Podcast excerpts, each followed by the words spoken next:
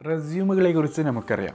നമ്മളൊരു ജോബിന് പോകുന്നതിന് മുമ്പായിട്ട് നമ്മുടെ എംപ്ലോയറിന്റെ മുമ്പിൽ നമ്മുടെ കസ്റ്റമറിന്റെ മുമ്പിൽ പരിചയപ്പെടുത്തി കൊടുക്കുന്ന ഒരു one page maximum two page ഡോക്യുമെന്റാണ് resume പഠനങ്ങൾ തെളിയിക്കുന്നത് ഒരു വ്യക്തിയുടെ ജോബ് നേടുന്നതുമായി ബന്ധപ്പെട്ട് കരിയർ പടുത്തുയർത്തുന്നതുമായി ബന്ധപ്പെട്ട് നോക്കുമ്പോൾ റെസ്യൂമയുടെ കോൺട്രിബ്യൂഷൻ എന്ന് പറയുന്നത് അഞ്ച് ശതമാനമാണ്. ഫൈവ് പെർസെന്റേജ് കാര്യങ്ങൾ നിങ്ങൾക്ക് ഒരു ജോബ് നേടുന്നതുമായി ബന്ധപ്പെട്ട് റെസ്യൂമെയിൽ കൂടി നേടാൻ പറ്റുന്നു എന്നുള്ളതാണ്. കൂടാതെ ഏതൊരു ജോബ് സെർച്ചിനും അല്ലെങ്കിൽ ജോബ് ലാൻഡിങ്ങിലേക്കും നയിക്കുന്നത് ഈ അഞ്ച് ശതമാനം ആദ്യമായി സ്കോർ ചെയ്യുന്ന ഈ അഞ്ച് ശതമാനം കാര്യങ്ങളാണ്. അതുകൊണ്ട് തന്നെ ഇത് ചർച്ച ചെയ്യപ്പെടേണ്ടതാണ്. എന്താണ് നല്ല ഒരു റെസ്യൂമെ എങ്ങനെയായിരിക്കണം നമ്മുടെ റെസ്യൂമെ ലേറ്റസ്റ്റായി പുതിയതായി സ്റ്റൈലിലുള്ള റെസ്യൂമുകൾ ഏതൊക്കെ എന്നുള്ള ചോദ്യങ്ങൾ കൂടി വരാറുണ്ട്. എഡ്യൂക്കേറ്റഡ് ഡെയിലി ഷോയിൽ ഡിസ്കസ് ചെയ്യാൻ പോകുന്നത് മൂന്ന് രീതിയിലുള്ള മൂന്ന് സിറ്റുവേഷനിലേക്കുള്ള മൂന്ന് സെനാരിയോസിലേക്കുള്ള റെസ്യൂമുകളെ കുറിച്ചാണ്. എല്ലാ വ്യൂവേഴ്സിനും സബ്സ്ക്രൈബേഴ്സിനും സ്വാഗതം.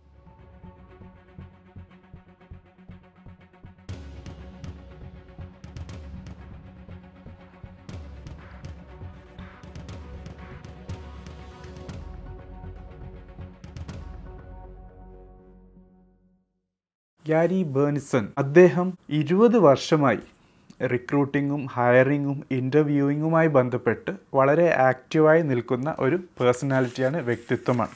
കോൺഫെരി എന്ന സ്ഥാപനത്തിന്റെ സി എ ആണ് അദ്ദേഹം. ലോകത്തിലെ തന്നെ ഏറ്റവും വലിയ എക്സിക്യൂട്ടീവ് റിക്രൂട്ട്മെന്റ് ഫേമാണ് അദ്ദേഹം വളരെയധികം പുസ്തകങ്ങളും രചിച്ചിട്ടുണ്ട്. അതിൽ ന്യൂയോർക്ക് ബെസ്റ്റ് സെല്ലറായി വന്നിട്ടുള്ളത് lose the resume lose the job എന്നുള്ളതാണ്. പേര് കൊണ്ട് തന്നെ മനസ്സിലാക്കാൻ പറ്റും. നിങ്ങൾ ഒരു നല്ല റെസ്യൂമേ ഉണ്ടാക്കുന്നതിൽ നിന്ന് ഫെയിലായാൽ അത് നല്ലൊരു ജോബിലേക്ക് ലാൻഡ് ചെയ്യാനുള്ള പോസിബിലിറ്റി സാഹചര്യത്തെയാണ് ഇല്ലാതാക്കുന്നത്. ഇദ്ദേഹത്തിന്റെ ഇൻസ്ട്രക്ഷൻ ഇരുപത് വർഷത്തിന്റെ ഡെഡിക്കേറ്റഡ് ആയ സർവീസിൽ നിന്നും നേടിയ നിരീക്ഷണത്തിൽ നിന്നും ഒബ്സർവേഷനിൽ നിന്നും പരിചയത്തിൽ നിന്നും എക്സ്പീരിയൻസിൽ നിന്നും ഉള്ള കാര്യങ്ങൾ വെച്ചിട്ടാണ്.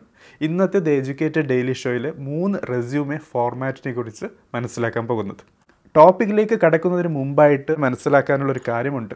റെസ്യൂമെ എന്ന് പറയുന്നത് സത്യങ്ങൾ പറയാനുള്ള ഏത് ജോബിലേക്കാണോ നിങ്ങൾ അപ്ലൈ ചെയ്യുന്നത് ആ റിലവന്റ് എക്സ്പീരിയൻസ് വെച്ചിട്ടുള്ള വളരെ പ്രിസൈസ് ആയ ഏത് ജോബിലേക്കാണോ അപ്ലൈ ചെയ്യുന്നത് നിങ്ങളുടെ ഏത് എക്സ്പീരിയൻസ് ആണോ മാറ്റർ ചെയ്യുന്നത് അതിനെ കണക്ട് ചെയ്യുന്ന വളരെ കോംപ്രിഹെൻസീവ് ആയ ഡോക്യുമെന്റ് ആണ്. റെസ്യൂമെ എന്ന് പറയുന്നത് this is how I made things better for my employer or customer എന്നുള്ളതാണ്. ഇങ്ങനെയാണ് ഞാൻ എന്റെ എംപ്ലോയറിനും നിങ്ങൾ വർക്ക് ചെയ്യുന്ന എംപ്ലോയറിനും കസ്റ്റമറിനും കാര്യങ്ങൾ വളരെ കംഫർട്ടബിൾ ആക്കി ചെയ്തു കൊടുത്തത് എന്നുള്ള കാര്യങ്ങൾ എക്സ്പ്ലെയിൻ ചെയ്യുന്ന ഒരു കാര്യമായിരിക്കണം നിങ്ങളുടെ റെസ്യൂമെ നേരത്തെ സൂചിപ്പിച്ചതുപോലെ മൂന്ന് രീതിയിലുള്ള റെസ്യൂമെ ഫോർമാറ്റ്സ് ആണ് ഡിസ്കസ് ചെയ്യുന്നത്. ഈ മൂന്ന് രീതിയിലുള്ള റെസ്യൂമെ ഫോർമാറ്റ്സ് മൂന്ന് തരം ആൾക്കാർക്ക് വേണ്ടിയുള്ളതാണ്. ആദ്യമായിട്ടുള്ളതാണ് മിഡ് ലെവൽ റേഞ്ച് എന്ന് പറയും. മിഡ് ലെവൽ റേഞ്ച് എന്ന് പറയുന്നത് കരിയറിൽ ഏഴ് മുതൽ പതിനഞ്ച് വർഷം വരെ എക്സ്പീരിയൻസ് ഉള്ള കൂട്ടുകാർക്കുള്ളതാണ്. നെക്സ്റ്റ് ലെവലാണ് ജൂനിയർ ലെവൽ രണ്ട് വർഷം അല്ലെങ്കിൽ അതിൽ കുറച്ച് എക്സ്പീരിയൻസ് ഉള്ള ആൾക്കാരും ഫ്രഷർ അല്ലെങ്കിൽ റീസെന്റ്ലി ഗ്രാജുവേറ്റഡ് പഠിച്ചിറങ്ങി സീറോ പെർസെന്റേജ് എക്സ്പീരിയൻസ് ഉള്ള ആൾക്കാരെ കുറിച്ചാണ്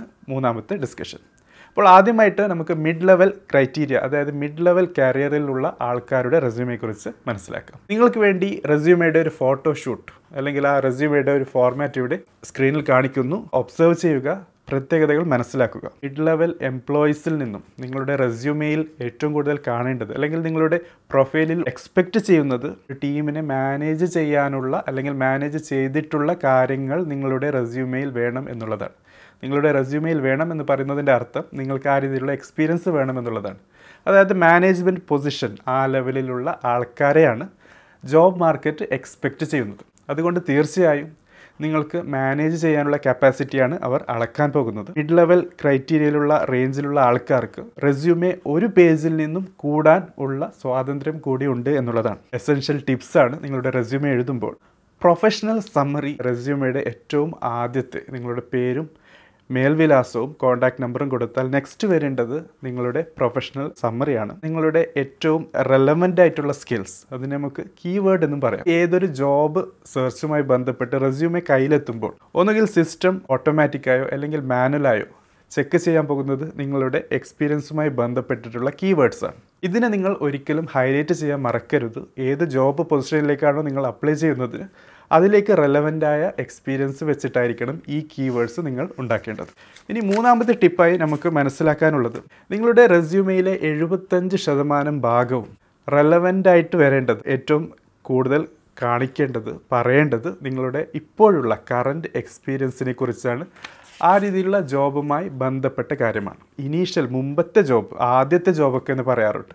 ആ ജോബിനെ നിങ്ങൾ ഉൾപ്പെടുത്തിയില്ലെങ്കിലും റെലവന്റ് അല്ലെങ്കിൽ ഉൾപ്പെടുത്താതിരുന്നാലും പ്രശ്നമൊന്നുമില്ല. നാലാമത്തെ കാര്യമാണ് നിങ്ങൾ ഏത് കമ്പനിക്ക് വേണ്ടിയാണോ വർക്ക് ചെയ്തിരുന്നത് വർക്ക് ചെയ്യുന്നത് ആ കമ്പനിയുടെ പ്രൊഡക്റ്റിനെ കുറിച്ചും സർവീസിനെ കുറിച്ചും ഒരു സെന്റൻസ് എങ്കിലും എഴുതുക എന്നുള്ളതാണ്. നമുക്കറിയാവുന്നതാണ് എല്ലാവരും ലോകം അറിയപ്പെടുന്ന ഗൂഗിൾ പോലെ ഫേസ്ബുക്ക് പോലെ ഉള്ള കമ്പനികളിലല്ല വർക്ക് ചെയ്യുന്നത്. അതുകൊണ്ട് തന്നെ നിങ്ങളുടെ റെസ്യൂമെ കണ്ടതിന് ശേഷം ഹ്യൂമൻ റിസോഴ്സ് മാനേജറിന് നിങ്ങളുടെ കമ്പനി ഏത് തലത്തിലുള്ള ഡിസിപ്ലിനിലുള്ള കമ്പനിയാണ് എന്ന് മനസ്സിലാക്കാൻ ഗൂഗിൾ സെർച്ച് ചെയ്യുന്നതിന് പകരം നിങ്ങൾ ആ ഒരു വാചകം കൊണ്ട് എന്താണ് നിങ്ങളുടെ കമ്പനി ചെയ്യുന്നത് എന്ന് പറഞ്ഞു കൊടുത്താൽ അത് അവർക്ക് എളുപ്പമായിരിക്കും.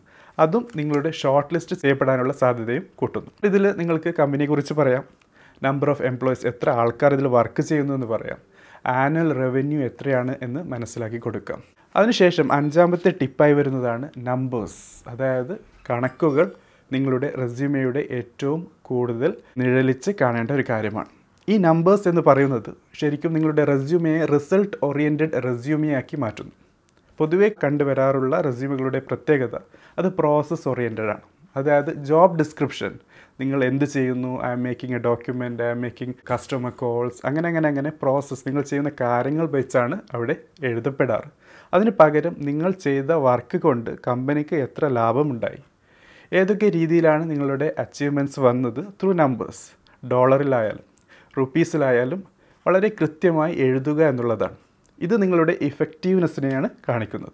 കൂടാതെ അച്ചീവ്മെന്റിന്റെ കാര്യം നിങ്ങൾ എങ്ങനെ നിങ്ങളുടെ കഴിഞ്ഞ ജോബിൽ അല്ലെങ്കിൽ എക്സിസ്റ്റിംഗ് ജോബിൽ വേറിട്ട് നിന്നു? എന്തൊക്കെ കാര്യങ്ങൾ നിങ്ങൾ നേടിക്കൊടുത്തു?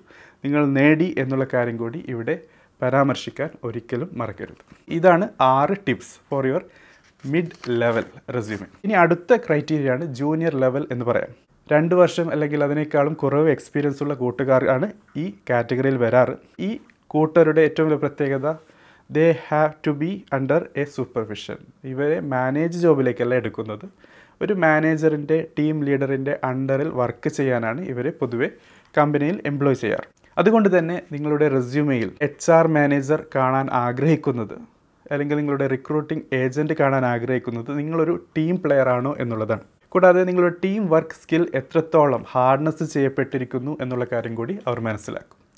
കൂടാതെ റെസ്യൂമെ ഷോർട്ട് ലിസ്റ്റ് ചെയ്താൽ നിങ്ങളുടെ ഇന്റർവ്യൂ സമയത്തും ഈ കാര്യം നിങ്ങൾ വളരെ ശ്രദ്ധിക്കേണ്ടതാണ്. ഒരു ടീമിന്റെ പാർട്ടാകാൻ നിങ്ങൾ എത്ര ഉത്സാഹത്തോടെ ചെല്ലുന്നു എന്നുള്ള കാര്യം കൂടി. കൂടാതെ നിങ്ങളുടെ റെലവന്റ് ആയ വർക്ക് എക്സ്പീരിയൻസ് മാത്രം കാണിക്കാനും മറക്കരുത്. ആവശ്യമില്ലാത്ത കാര്യങ്ങൾ വെച്ച് റെസ്യൂമെ നിറക്കാൻ നോക്കരുത്. മൂന്നാമത്തെ കാര്യം നിങ്ങളുടെ ഇനീഷ്യൽ ജോബിലേക്ക് കൂടുതൽ ഹൈലൈറ്റ് ചെയ്യപ്പെടേണ്ട കാര്യം കൂടി ഇവിടെയുണ്ട്. എഡ്യൂക്കേഷനും എക്സ്ട്രാ കരിക്കുലർ ആക്ടിവിറ്റീസും ഉൾപ്പെടുത്തേണ്ടതാണ്. നാലാമത്തെ കാര്യം നിങ്ങൾക്ക് ഒബ്ജക്റ്റീവ് എഴുതേണ്ട ആവശ്യമില്ല എന്നുള്ളതാണ്. ഇന്ന് കാണുന്ന ഏകദേശം എല്ലാ റെസ്യൂമെയുടെയും തുടക്കം എന്ന് പറയുന്നത് ഒബ്ജക്റ്റീവാണ് പക്ഷേ ഇന്ന് നമ്മൾ ഡിസ്കസ് ചെയ്യുന്ന ഈ മൂന്ന് കാറ്റഗറിയിലും ഒബ്ജക്റ്റീവ് എന്ന കാര്യം ഇല്ല എന്നുള്ളതാണ്. അത് മനഃപൂർവം ഒഴിവാക്കാൻ പറ്റുന്നെങ്കിൽ നിങ്ങൾ ചെയ്യേണ്ടതാണ്. കാരണം ഒബ്ജക്റ്റീവിന് ഇന്ന് അത്ര വില കൽപ്പിക്കുന്നില്ല. ഉണ്ടെങ്കിൽ തന്നെ അത് നിങ്ങളുടെ കറന്റ് ജോബ് ഡിസ്ക്രിപ്ഷനുമായി ബന്ധിപ്പിക്കുന്ന ഒരു കാര്യമായിട്ടാണ് പരാമർശിക്കപ്പെടാറ്.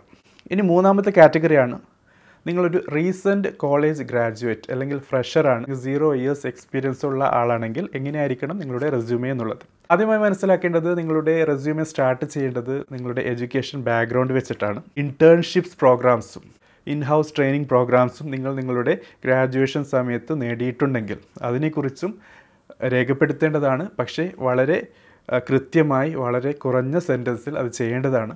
കാരണം നമുക്കെല്ലാവർക്കും അറിയാവുന്ന ഒരു കാര്യമാണ് ഇന്റേൺഷിപ്പ് പ്രോഗ്രാംസിൽ കൂടി നേടുന്ന എക്സ്പീരിയൻസ് എന്നുള്ളത് വളരെ ലിമിറ്റഡാണ് അതുകൊണ്ട് അതിനെക്കുറിച്ച് കൂടുതൽ എക്സ്പ്ലെയിൻ ചെയ്ത് കുളമാക്കരുത്. മൂന്നാമത്തെ കാര്യം എക്സ്ട്രാ കരിക്കുലർ ആക്ടിവിറ്റീസ് ആണ്.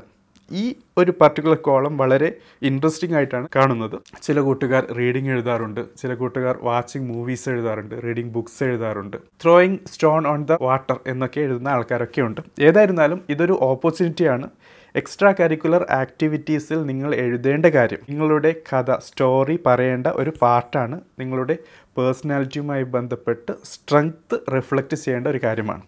ഈ സ്ഥലത്ത് ആ രീതിയിലുള്ള എക്സ്ട്രാ കരിക്കുലർ ആക്ടിവിറ്റീസ് നിങ്ങളുടെ പേഴ്സണാലിറ്റി ക്വാളിറ്റിയെ ഹൈലൈറ്റ് ചെയ്യുന്ന കാര്യങ്ങൾ എഴുതാൻ മറക്കരുത്. ഇതും ഒരു നല്ല സ്വാധീനം ചെലുത്തുന്ന ഒരു ഘടകമാണ്. നാലാമത്തെ കാര്യം ഒരു പേജ് റെസ്യൂമെയാണ് ഒരു ഫ്രഷറിൽ നിന്നും എക്സ്പെക്റ്റ് ചെയ്യുന്നത്. കൂടാതെ അഞ്ചാമത്തെ ടിപ്പായി വരുന്നത് നിങ്ങളുടെ resume pleasing to the eye അതായത് നോക്കുമ്പോൾ വളരെ ക്ലിയർ ആയിരിക്കണം clear കട്ടായിരിക്കണം lots of blank spaces white spaces ഉണ്ടായിരിക്കണം എന്നുള്ളതാണ്. ഫ്രഷറിന് എക്സ്പീരിയൻസ് ആയി എഴുതാൻ ഒന്നുമില്ല എന്നുള്ളത് എല്ലാവർക്കും അറിയാവുന്ന കാര്യമാണ്. നിങ്ങൾക്കും അറിയാം നിങ്ങളുടെ എംപ്ലോയറിനും അറിയാം. അതുകൊണ്ട് കൂടുതൽ കാര്യങ്ങൾ എഴുതി കുളമാക്കരുത്. ബുള്ളറ്റ് പോയിന്റ്സ് ഉപയോഗിക്കുക. വളരെ പ്രസന്റബിളായ രീതിയിൽ രേഖപ്പെടുത്തുക. കൂടാതെ സ്ട്രോങ് ആക്ഷൻ വേർഡ്സ് നിങ്ങളുടെ വില്ലിങ്നെസ് കാണിക്കുന്ന കാര്യങ്ങൾ കൂടി നിങ്ങൾ രേഖപ്പെടുത്തുക എന്നുള്ളതാണ്. സോ ഫ്രണ്ട്സ് ഇതാണ് ദ എഡ്യൂക്കേറ്റഡ് ഡെയിലി ഷോയിൽ റെസ്യൂമുകളെ കുറിച്ചുള്ള ചെറിയൊരു വിവരണം. മൂന്ന് ലെവലിലുള്ള അതായത് മിഡ് ലെവൽ ജൂനിയർ ലെവൽ കൂടാതെ ഫ്രഷേഴ്സിനുള്ള റെസ്യൂമുകളെ കുറിച്ചുള്ള ചെറിയൊരു ഡിസ്കഷൻ ചോദ്യങ്ങളുണ്ടെങ്കിൽ ചോദിക്കാൻ മറക്കരുത്. നിങ്ങളുടെ ക്വസ്റ്റ്യൻസും നിങ്ങളുടെ സജഷൻസും കമന്റ് ബോക്സിൽ രേഖപ്പെടുത്തുക. കൂടാതെ ഒരു കാര്യം കൂടി ശ്രദ്ധിക്കുക. ഇന്നത്തെ റെസ്യൂമെ പുതിയ ലേറ്റസ്റ്റ് റെസ്യൂമേ എന്ന് പറയുന്നത്. കളറിംഗ് കൊണ്ടോ ലൈൻസ് കൊണ്ടോ ബുള്ളറ്റിന്റെ ഷേപ്പ് കൊണ്ടോ ഡിസൈൻ കൊണ്ടോ അല്ല മാറ്റി നിർത്തപ്പെടേണ്ടത്. മറിച്ച് ആ റെസ്യൂമേയിൽ ഉൾക്കൊള്ളിക്കുന്ന പോയിന്റ്സ് വെച്ചിട്ടായിരിക്കണം. അതിൽ എത്രത്തോളം സത്യസന്ധമായി കോംപ്രിഹെൻസീവായി കാര്യങ്ങൾ നിങ്ങൾ രേഖപ്പെടുത്തുന്നു എന്നുള്ള കാര്യത്തിൽ ഡിപ്പെൻഡ് ചെയ്തിരിക്കുന്നു.